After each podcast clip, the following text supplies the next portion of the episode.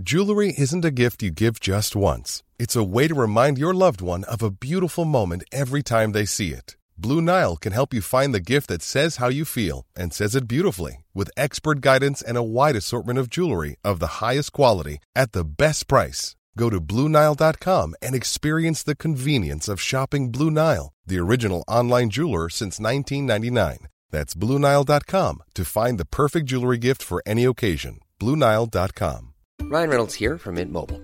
With the price of just about everything going up during inflation, we thought we'd bring our prices down. So to help us, we brought in a reverse auctioneer, which is apparently a thing. Mint Mobile Unlimited Premium Wireless. How to get 30, 30, how to get 30, how to get 20, 20, 20, how to get 20, 20, how to get 15, 15, 15, 15, just $15 a month? Sold! Give it a try at mintmobile.com/switch. $45 up front for 3 months plus taxes and fees. Promo rate for new customers for limited time. Unlimited more than 40 gigabytes per month. Slows full terms at mintmobile.com. There's never been a faster or easier way to start your weight loss journey than with PlushCare. PlushCare accepts most insurance plans and gives you online access to board-certified physicians who can prescribe FDA-approved weight loss medications like Wegovy and Zepbound for those who qualify. Take charge of your health and speak with a board-certified physician about a weight loss plan that's right for you. Get started today at PlushCare.com/weight loss. That's PlushCare.com/weight loss. PlushCare.com/weight loss. Well, hello there. How the heck are you? This is Dr. Abby Medcalf, and this is the Relationships Made Easy podcast. You are listening to the Relationships Made Easy podcast with Dr. Abby Medcalf. Change your relationship even if your partner won't do a thing. Very happy to have you with me today. I've got a lot to cover. We are going to go into thriving through the holidays, even if you see your family. I'm going to talk all about it. And before I jump in, there's a couple things. One is I take 2 weeks off a year from the podcast, and one of them is next week. So we won't be together next week. We're going to take off that week. I always take off the week before between Hanukkah/Christmas and New Year's. Most of you are traveling anyway, and you're not listening to a podcast. And then I always take off 1 week in the summer. So there you go. So you come right back to me after the holidays, and I have a really special episode landing on January 1st, which you're going to be very excited about. So you want to tune into that, and it has to do with starting the new year with a bang, and bang is a double entendre. There you go. So that's the only thing I'm going to leave you with. Okay. So if you haven't subscribed yet to the podcast, what are you waiting for? It's fabulous. You know, you want to know when it's out. And I would so appreciate you leaving a review if you haven't done that yet. That's how people, you know, you read reviews of the podcast when you were figuring out which ones to listen to. So I would really, really appreciate it if you would please take the time. That could be my Hanukkah gift. You could give me a Hanukkah gift. It would mean so much. Oh, so special. To leave a review. And you can even say Happy Hanukkah in the review. And I also want to thank throw a little thank you out there to Val F. from New York, who was someone I knew growing up. And we reconnected on Facebook. And as many of you know, I left New York and I'm here in California. And I've, you know, just really had, and because I was, you know, a drug addict for all those teenage years, et cetera, I really knew people when I was young, and then sort of got lost in my addiction and my little world for a long time. So I lost all these connections is what happened, any connections I'd had. And Val kind of, again, circled back through in Facebook, and she's just lovely. I love hearing from her. And she just sent me a note recently about, you know, that she really enjoys listening to the podcast, and it's just, it's so great. Or, you know, and while reading my newsletter and things like that. So I feel grateful, and I just want to throw that out there. Okay. So today, I'm going to prepare you to not only survive the holiday season with your family, but how to thrive through the season. And I know it's right upon us as you're listening to this. It's coming right here. So, and specifically, I'm going to give you actionable tips for what to do before, during and after holiday gatherings. And I'm going to talk about something called the holiday schmear that I read about, which I love. So, and there's a lot of tips out there about how to get through the holidays with your mental health intact. But I don't always find that the way I broke it down is the way I'd like things. Like, so what you can do before, you know, how to prepare yourself, that's often left out. And all they do is sort of tell you what to do when you're, you know, dad is saying something you don't like. It's, and that's fine and that's good. But if you're prepared before, it's even easier when things are happening with dad. And then I'm also going to tell you, so I am going to tell you what to do during, but also after, what you can do afterwards to heal anything that has gone on or just think differently about it. So there you go. And so this holiday schmear, I love this. This term was coined, I think it was coined by her, by Eve Ekman, and she's the director of training over at the Greater Good Science Center in Berkeley. Shout out to Eve. And if you don't know about the Greater Good Science Center in Berkeley, you should. It's an awesome, awesome resource. It's packed with research-based articles about how to live a happy, fulfilled life. It's really great. Anyway, so, and I read this, I get their newsletter and, you know, I'm always reading all their research. It's so well done. And she talked about this holiday schmear, and I thought it's so brilliant. So the holiday schmear is an awesome combination of shame and fear. There you go. The schmear that so many of us experience around the holidays. And we most commonly experience it when we're interacting with our families, but it also shows up with all of our perfectionism and our control issues around the holidays. So it's, and you might not realize you feel shame with your family or fear, but trust me, yeah, if you're having any kind of disconnect or any kind of tension or any flat out arguments or anything that's kind of consistent, then you do. And so I'm going to talk about that a little more today. I'm going to explain, you know, fear, how it shows up, shame, and then we're going to talk about what to do about it. So now, and you also might, again, not just get it with family, the schmear, but also for yourself. So a lot of us control enthusiasts like myself. I know there's a lot of you out there because you write it and tell me that you relate. You know, I can get so caught up in making things perfect, and I want to have the perfect food, and I want to have, you know, the best gifts ever, and I want to do all the things, and I want to make sure my children experience all the things. And should we travel? Should we not? Should we also entertain? Should we do both? Should we do 12 things? This is shame showing up. Believe it or not, I know it's our worry that we're not lovable, so we have to be the best. We're worried, you know, if you worry that anyone's going to judge you, that's shame. You why would they judge you? What's to judge? There's this internalized shame that we don't always realize we have. When people first started talking about shame, I didn't get it. I have to say, I was like, I don't have shame. I don't know what you're talking about. I mean, I definitely have things I feel horrible about that I did during my addiction. Like I could maybe go, oh yeah, I feel ashamed of those things, you know, these particular things, but I didn't realize that there was shame because I hadn't like perpetrated anything against my family or anything. So I didn't understand that the shame could also be these other things and how it could show up in my control issues, my wanting to do everything just right. It's really interesting. And I'm actually doing a podcast in January on shame. So in and of itself. So, you know, tune back in later for that. But today I'm just going to kind of hit the broad strokes of it, and we'll go deep in January. So what happens with the holiday schmear is we get caught up in these old emotional patterns. And that's why I used to always turn into a teenager as soon as I was around my siblings and my mom. Unbelievable. You know, I'm the youngest in my family, and there's just this way that I would sort of become the youngest again.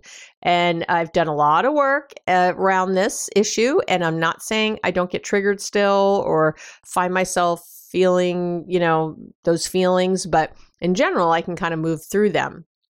But a lot of us can't. I've seen people have out and out tantrums, lose their crap at a table, a holiday gathering or something. And that's because you're tapping into some old stuff there.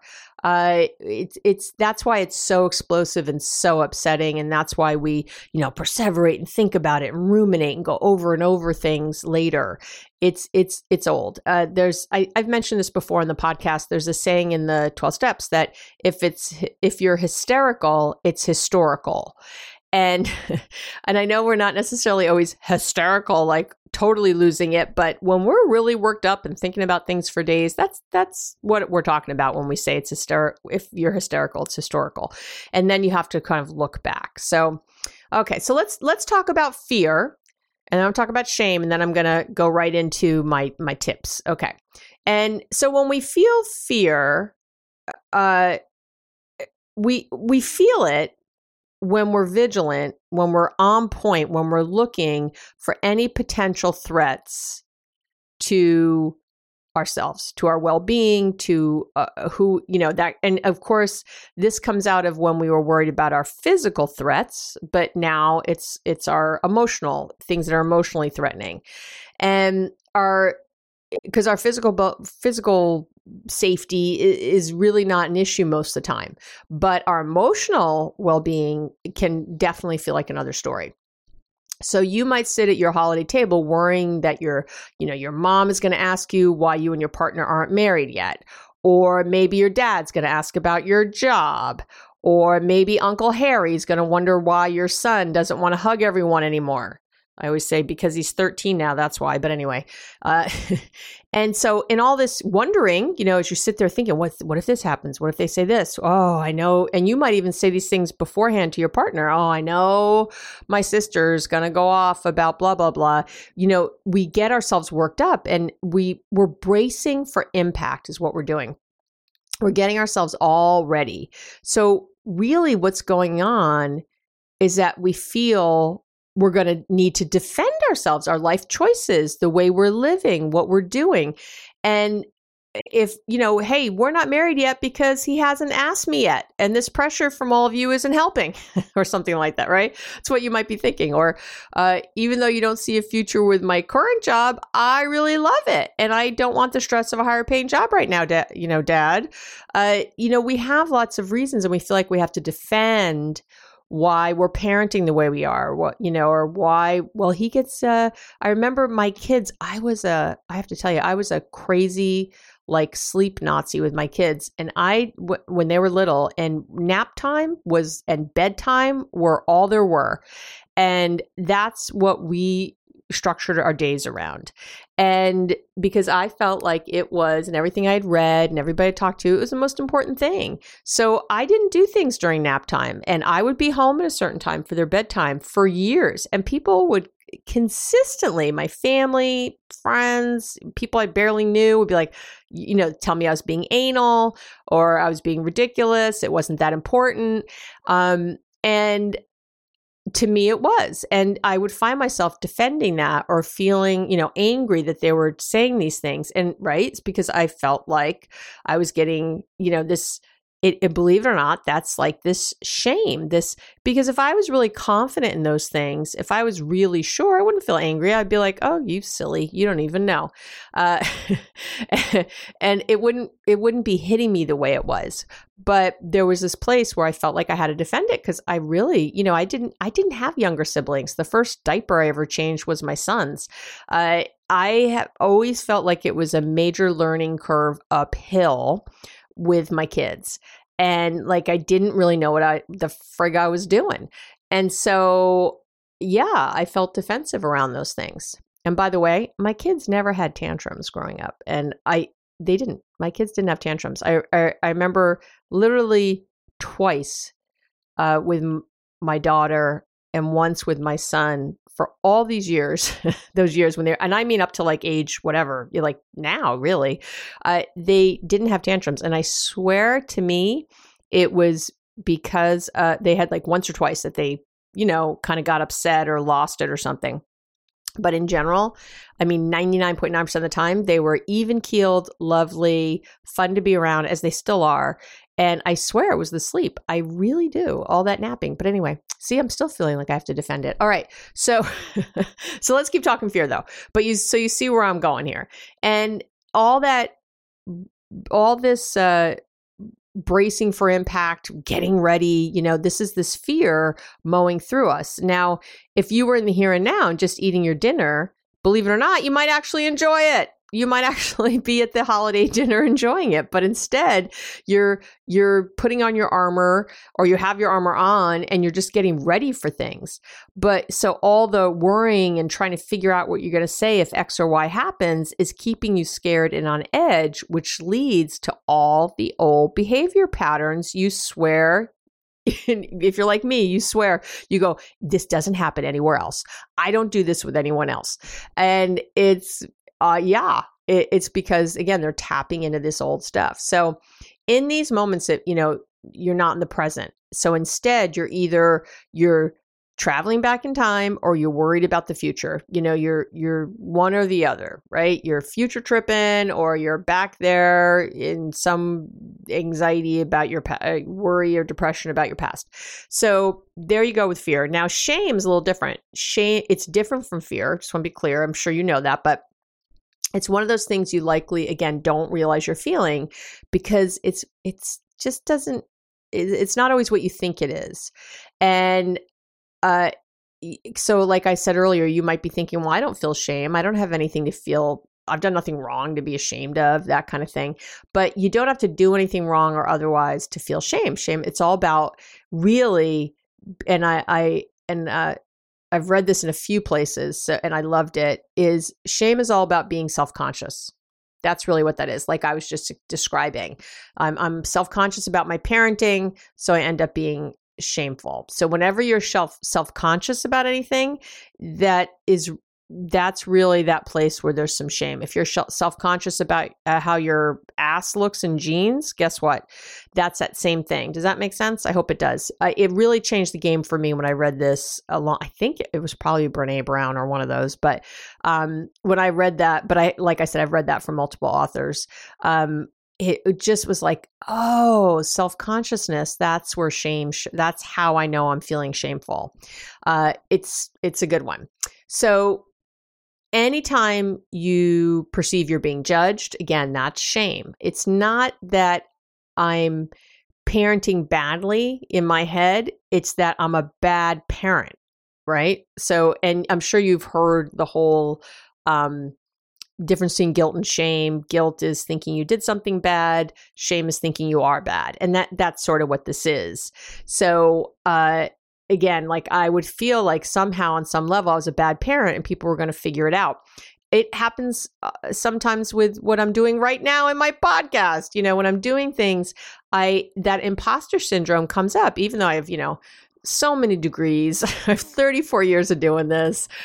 All that stuff. I still get nervous. I still in my head go, who am I to be talking? Who am I to be saying this stuff? And that is old shame showing up, because of course I should be saying this stuff. Of course like what else do you have to be able to do this work, right? I've got all the boxes checked. If someone else had all those boxes checked, I'd be like, wow, all that experience, and they still do hands-on work, and wow, they read so much, and they're always, looking at the research, and they have all these degrees. I'd be like, wow, I'm totally following that person. But when it's me, I'm thinking, why are people following me? I don't understand.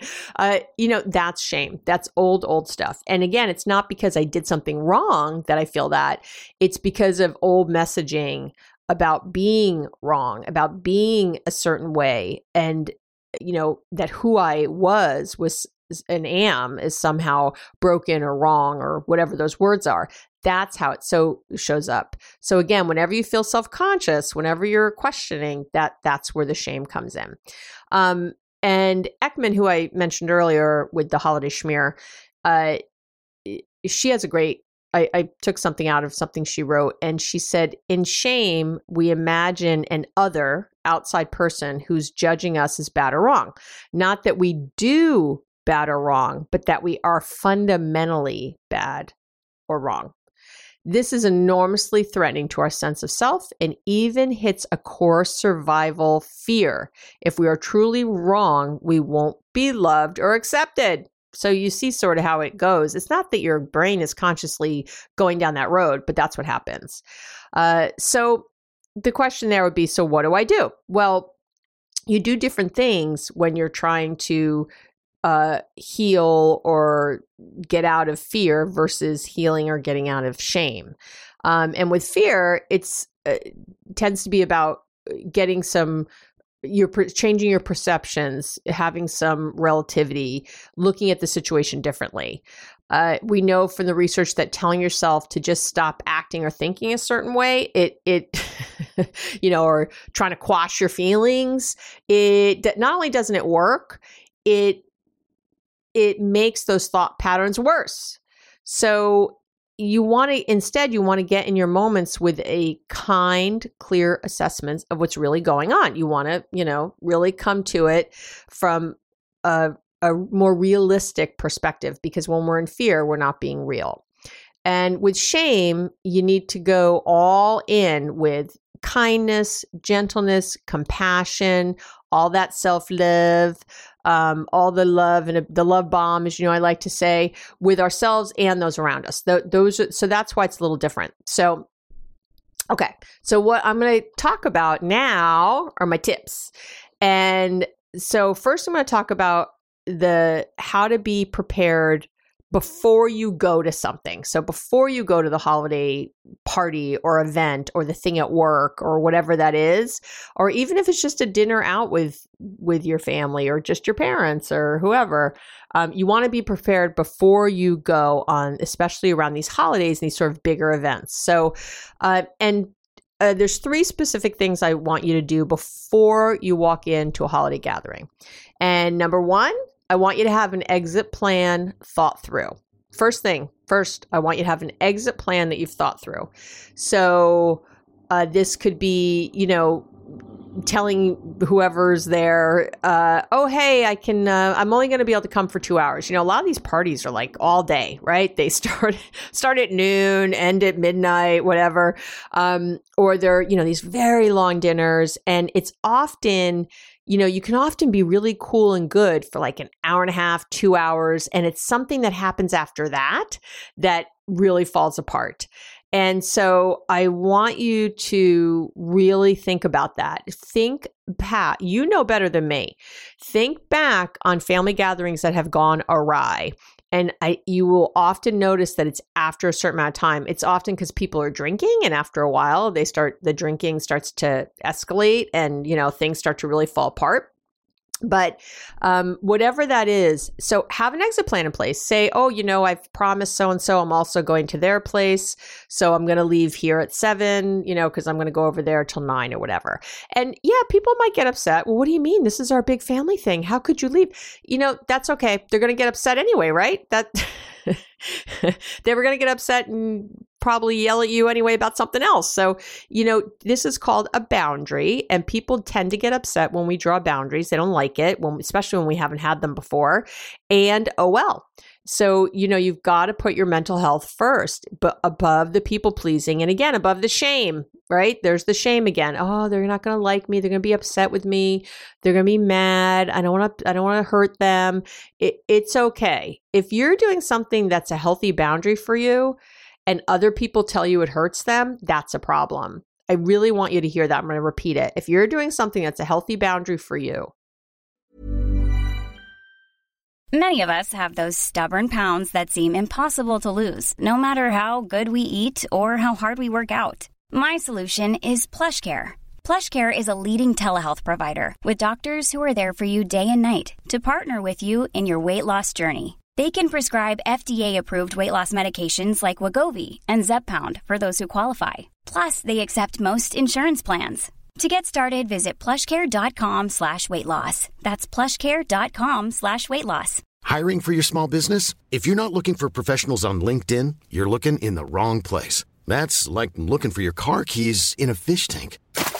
LinkedIn helps you hire professionals you can't find anywhere else, even those who aren't actively searching for a new job but might be open to the perfect role. In a given month, over 70% of LinkedIn users don't even visit other leading job sites. So start looking in the right place. With LinkedIn, you can hire professionals like a professional. Post your free job on linkedin.com/people today.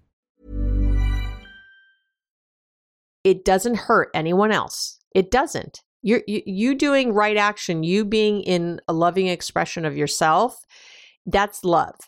Love doesn't hurt others. Never, ever, ever. So that's their crap. That's their stuff. And they're really hoping that you will stop what you're doing and come back with the new, with how you used to be, with your old ways. And my favorite comparison, and this is going to sound bad, but I'm going to compare it to dogs. I am. If you've ever, been somebody who gives your dogs little treats, and then the vet yells at you and says, you can't give them treats anymore. They're getting overweight, or that's bad for them, or whatever, right? So then you go, okay, I'm not going to give the dog treats anymore. Just, 2 meals, breakfast and dinner, and that's going to be it. And then they look at you with those big eyes and they look so sad and they're just going to die without the treat. And you just go, oh, I feel so bad. Here you go. It's right. They're not dying. They're dogs. They're okay. This is your crap. And this is your own feeling guilty or bad, which is really nuts when you think about it, because you should feel guilty or bad that you're hurting them, that they're gaining weight, or that they're, the vet is telling you it's not a good thing for them, or that you just know it's not. That's what should make you feel bad, that you're doing this thing that isn't good for them. But instead, we get in those moments of it's a dog pleasing in this point, but do you know what I'm saying? And this is, again, old shame, old feelings, old fears that are coming up that are getting in the way. It does not mean it's a good thing. Just because people get upset doesn't mean you're supposed to turn around and do something different. It's a good thing when you are doing anything that's a boundary or self-love. Okay, I'm getting off my soapbox now. So have an exit plan. Be thoughtful about that. My second tip about being prepared before you go is see if you can take someone with you. I'm sorry. I have 4 tips for this, not 3. See if you can take someone with you, a confidant, a person that you can connect to, or set up somebody who is already going to be there. If you're really close to your sister and she's going to be there at the party, just say to her, okay, let's stay close. Let's stay close together during this party. Have a plan beforehand for kind of being there for each other, so you can, check in with them, etc. But make the plan beforehand. Really talking to someone about how you need them there with you and you really want their support. Third is be ready with fun topics so you can change the subject if it's going wrong. Yeah. So really think about it beforehand. Think about some nice, innocuous, harmless things you could talk about. Because a lot of times when things are going left, if you just change the subject, everyone will go there. They really will. So, but you have to have those at the ready. If you try to think of them in the moment when you're in that fear state or the shame state, it's not going to happen. You're not going to be able to consciously connect to that. So you that's not going to work. So instead, you got to really think beforehand of some topics, some items to talk about, some old friend from the neighborhood who, I don't know, just made it rich in Silicon Valley. I really don't know what your thing might be, but just something that you can throw out that's about somebody else that you can talk about. Or if you have, with my kids, I always have some accomplishment they've had or something they've been doing great. That is an easy thing to throw out there, a little bone to throw and everyone runs after the bone and leaves me alone. So you can do stuff like that. Whatever it is for you that would work. For some people, talking about your kids wouldn't. So you have to know what it is. But having those subjects at the ready. And the last and most important of these is to set intention before you walk in. I have a lot of stuff on setting intention. I will link to them in the show notes. Because it's so important. I'll link to the other things that I have about setting intention. I don't want to spend a ton of time here because I've talked about it so much. But basically, I want you to, before you walk in that house, you have to sit in the car. Your whole family can do it. If you're sitting there with your family, if you're not alone, or if you're with your best friend, it's all good. Take a minute Or you can tell them to go in and you'll be right in, that you have to grab some stuff. I don't know. And you could do it that way if you want to be alone. Either way, you have to do this. And you're basically just going to close your eyes, take a nice deep breath, let it out. And you're going to set an intention for how you want to be when you walk in. You want to be kind. You want to be patient. You want to be in your moments. You want to be full of joy and love. You want to, be compassionate, whatever that is, and set that intention before you walk in the door, and hold that and keep coming back to that as you're there. Really, really important. Okay, so that's how to be prepared before you go. Now let's talk about how to be prepared when you're there. So one thing I want you to do is something called the calming anchor. And I'm not going to, again, I don't have enough time to talk about it right now because we'd spend the whole time on it, but it's a neurolinguistic programming technique. And basically you can, you practice something for about a week before. It takes about 5 minutes a day. And you practice it in your mind, this kind of calm, you picture a calm scene, and there's a whole little way you do it, and you anchor it in your body so that when you're at dinner or when you're sitting around the table or whatever, you can calm yourself right in the moment. No one knows you're doing it. It's this little technique. No one even knows it's happening, but you literally can lower your heart rate, your respiration. You can just calm yourself as things are going on so you can act, not react. So you can have this moment. I'm going to link the calming anchor in the show notes. For free. You know, these things are always for free, but it is one of my favorite tools. I've been using it for, I think, 30 years now. I was realizing the other day, I can't be that old, right? Oh, Lord. And it's something I've been giving to clients for years. It's so great if you have anxiety. It's so great for any kind of stress. It's really great for the schmear.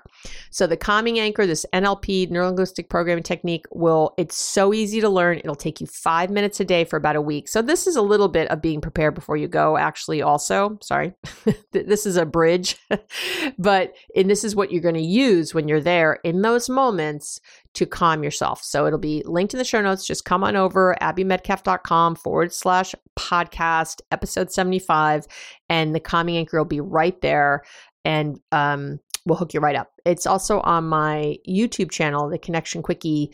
It'll be sort of the corresponding Connection Quickie to this, and how to feel. You'll feel calm. It really does work. It's kind of amazing. It's a little bit of magic. Okay, it's my little holiday gift to you. Okay, but the other things I want you to do when you're there is I want you to check in with yourself. You cannot be on autopilot at these things and expect for them to go well, because it's not. So set reminders on your phone, setting a little alarm for, if you're there for 3 hours, set one for every 45 minutes or even half hour. And when it goes off, it doesn't matter. You could be talking to someone, whatever. It'll go off and you'll just take that moment and say, oh, how am I feeling right now? What was I just talking about? Was it BS? Was I rambling? Was I not listening in this? Maybe I wasn't talking and I was listening and I wasn't really listening, or maybe I'm really present and focused and feeling good, but really just check in. How am I feeling? And if you're feeling anxious or any of the schmear, any fear, if you notice any of that, just, bring yourself back. You can use the calming anchor, calm yourself down, bring yourself to the here and now, to the present, and that's it. And just go on. It takes seconds, literally 3 seconds, 5 seconds. It's so quick, but it'll help you be in that, in those moments. So you can, again, act, not react. My third tip for being prepared when you're there is to take a fake smoke break or two. So it's really interesting. When I was a smoker, and I would go outside to take a smoke break at work or wherever else, no one said boo. Well, in those days, everybody smoked too, but I mean, no one said boo. But now if I'm somewhere, if I'm, doing some consulting work in an office or something, and I'm like, I'm just going to go take a walk, like right in the middle of everything, people are like, what do you do? What? No, we got to finish this project, or what? No, we got to do this thing. So I have actually let people think I smoke and said, oh, I'm going to go grab a cigarette. I'll be back in 5 minutes. And no one blinks. So it's a non-smoke break. I'm just taking a non-smoke break. So it's so great So become a non-smoker. Just say I have to go outside for a minute. But you know what's great about them is you're just taking this little break. You're giving yourself this moment. So do this at parties. You know, go to the bathroom and wash your face, or go out back, or go out front, or go out your car for a minute. Say you forgot something, you'll be right back. Oh, I have to take this quick call. Be right back. And you know you can do it with that, saying it's a call that you have to take for work or something, even though it's not. And then just go outside, take a few minutes to recenter yourself. Again, it takes 2 or 3 minutes. You don't have to take a long time. So no one's going to get suspicious or anything else. And then rejoin the party. So, and a lot of times, depending on how the party's going, you don't have to let anybody know you're going anywhere. Just do it. Just disappear for a few minutes and come back. And then my fourth and final tip for being prepared when you're there is don't drink or party or eat or whatever too much. You need to keep your wits about you. And what happens with alcohol especially is that it enhances or I guess focuses, highlights whatever emotions we're having. So that's why some people when they drink become very snuggly and I love you, man. Oh, I miss you. I love you. And other people are spoiling for a fight. It is not obviously the type of alcohol that has nothing to do with it. I love when people say that, like, oh, tequila makes me want to fight. No, it doesn't. You already want to fight, and that's why you drink tequila. That's why you're doing shots versus having a beer or whatever. So believe it or not, even though you might not consciously realize that, that is what's going on. They've actually liquor companies have tried to show which one makes you feel a certain way or do a certain thing, and they can't because it doesn't. So otherwise they'd be advertising that way. So what happens is though, when you drink, if you're already feeling fearful or anxious, you become more fearful and anxious. I know initially you go, no, I don't. It relaxes me. Oh, I feel like I can actually be there. It though has a rebound effect on that because it's focusing that feeling. So you will feel more of that feeling as you go. And unless you keep drinking, in which case you're going to get drunk and you're really going to make a mess of everything. So, and I would actually want to say to you, why are you even there if you're that checked out? Like, don't go. Pretend to be sick or something. If it's that bad at your families or if it's that horrible to be around whoever people you're around, then I need you to check why you're even doing it at all. At some point, your self-care and self-love has to take priority. So be mindful about how much you're taking in. And that includes food too. Don't stuff yourself into a food coma. You know, really be mindful. Try to be aware when you're there. Try to really be in your moments. Drink a lot of water, keep yourself hydrated, you know, do that kind of thing. I have a client, well, you know, I have many clients, of course, who don't drink. And one of them, she always brings her own sort of 6-pack of bubbly water, you know, so she has what she likes to drink. And she brings them there, she puts them in the fridge, and then she always has them. She doesn't have to like rely on her host or hostess to have something that she's going to enjoy. Cause a lot of times the non-alcoholic stuff isn't what you want to drink. You know, it might just be some soda that you don't like, or just plain club soda that you don't like. So, again, being prepared. That's a little bit again about being prepared before you go, that you bring what you like, but there you go. Okay. And then my last but not least is what to do after. And after, it's always great to, number one, do a review. So, and not that night. Don't get home at 10 o'clock at night and do a review. That is not the time. But in the morning, when you're refreshed that next day, really do a review, an honest review. And what I like to do with the review is too good and too bad. So what were two positive things that happened? You know, maybe there was a time at the party that your, you know, Aunt Mary said something that really rubbed you the wrong way, but you were in your moment and you were able to notice that discomfort, notice that annoyance, and go, oh, it's just Aunt Mary. You know, here she goes again. This has nothing to do with me. This is not a personal attack. She doesn't know any different way to be. And you found that inner compassion, gentleness, and kindness for her, and let it go. So, you know, anything like that, or the fact that you didn't drink too much, you know, that you put down the food, or, you know, that could have been the positive. The positive could have been something nice you said, something you actively did or said. It could have just been that you really took care of yourself and consistently throughout the night, that you took some breaks or whatever. Whatever it is, list 2 positive things that you did, or, you know, that happened, or maybe, you know, your dad complimented you, whatever it is. And then look at 2 things that you wish you could do or had done differently.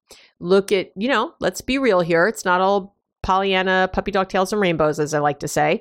It's what could be better. What could you improve on? What, you know, where do you need to focus next time? Because it'll help you with your be prepared before you go list. And I always want you to have this list for when you do pretty much anything. You can think of it, if you're having a really hard time at work, you can think of it the same way at work. It doesn't have to just be for the holidays. You can think, okay, what can I do before I go to work that I'm really prepared? Maybe that's you have a good breakfast, that you wake up early enough to meditate and pray, you know, that, or work out, whatever that is. And then what are you going to do when you're there? Oh, I'm going to have my calming anchor. I'm going to make sure I take some breaks, whatever. And then again, after work, think, okay, what are a couple things that really went well today? What have I been shifting? How have I been shifting the moving the needle? And then what are 2 things I'm really going to still work on? And just have them that way. This doesn't mean beat yourself up. It doesn't mean anything else. It just means 2 things you're going to work on. The next thing I want you to do is think about if you're really caught up in things. So that might be enough for you just to do that. And that's great. But if you're noticing that you still have a lot of unresolved feelings around family and a lot of resentment, anger, frustration, then it's time to work on forgiveness. It really is. It's time to work on your forgiveness. And so I have, if you go to my website, abbymedcalf.com/, I think it says shop, I have a little forgiveness masterclass you can do. It's really inexpensive. It's a great little way to work through forgiveness. It has, you know, the kind of the best research all rolled together into a little itty bitty masterclass. Or you can pray every day and just ask, you know, your higher power to help you forgive. Whatever works for you, write a letter, go look it up on the internet. But you need to think of it as an active pursuit to work on forgiveness. Buy a book with your family. And then the last piece is to also think about seeing a therapist or joining a support group of some sort. If it's really not working out, if you've been mad at your, like, you know, brother for years, come on now. It's time to do something about that. It's not helping anybody. So really think about seeking therapy, seeking professional help for that, and looking for some kind of support group that can help you through that. Some way to actually address the issue on the next level. Okay, so there you have it. That was my whole shtick for today. The shtick for the schmear. So I love the holiday schmear. Thanks, Eve. And I love all the tips I'm giving you are things I've been doing for years and been doing with my clients. And they really, really do change the game. So that's it. Have a wonderful, wonderful holiday, everyone. I am grateful for you. I really am. I feel... I'm going to say I feel blessed. I'm sorry, but I do. And I will see you in 2020. Thanks for listening to the Relationships Made Easy podcast at www.abbymedcalf.com.